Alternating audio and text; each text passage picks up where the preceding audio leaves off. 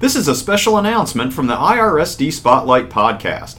The Indian River School District has been selected as one of three local organizations to receive proceeds from the WRDE Charity Golf Classic at Bear Trap Dunes in Ocean View on Thursday, September 14th.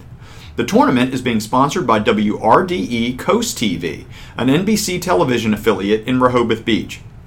The event will begin at 8 a.m. with registration, range use, and a continental breakfast. There will be a shotgun start at 9 a.m. with the tournament being played in a scramble format.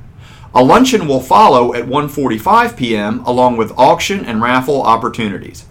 For more information or to register as a sponsor or golfer, visit the WRDE website at www.wrdetv.com and click on the 2017 Charity Golf Classic link on the right side of the page.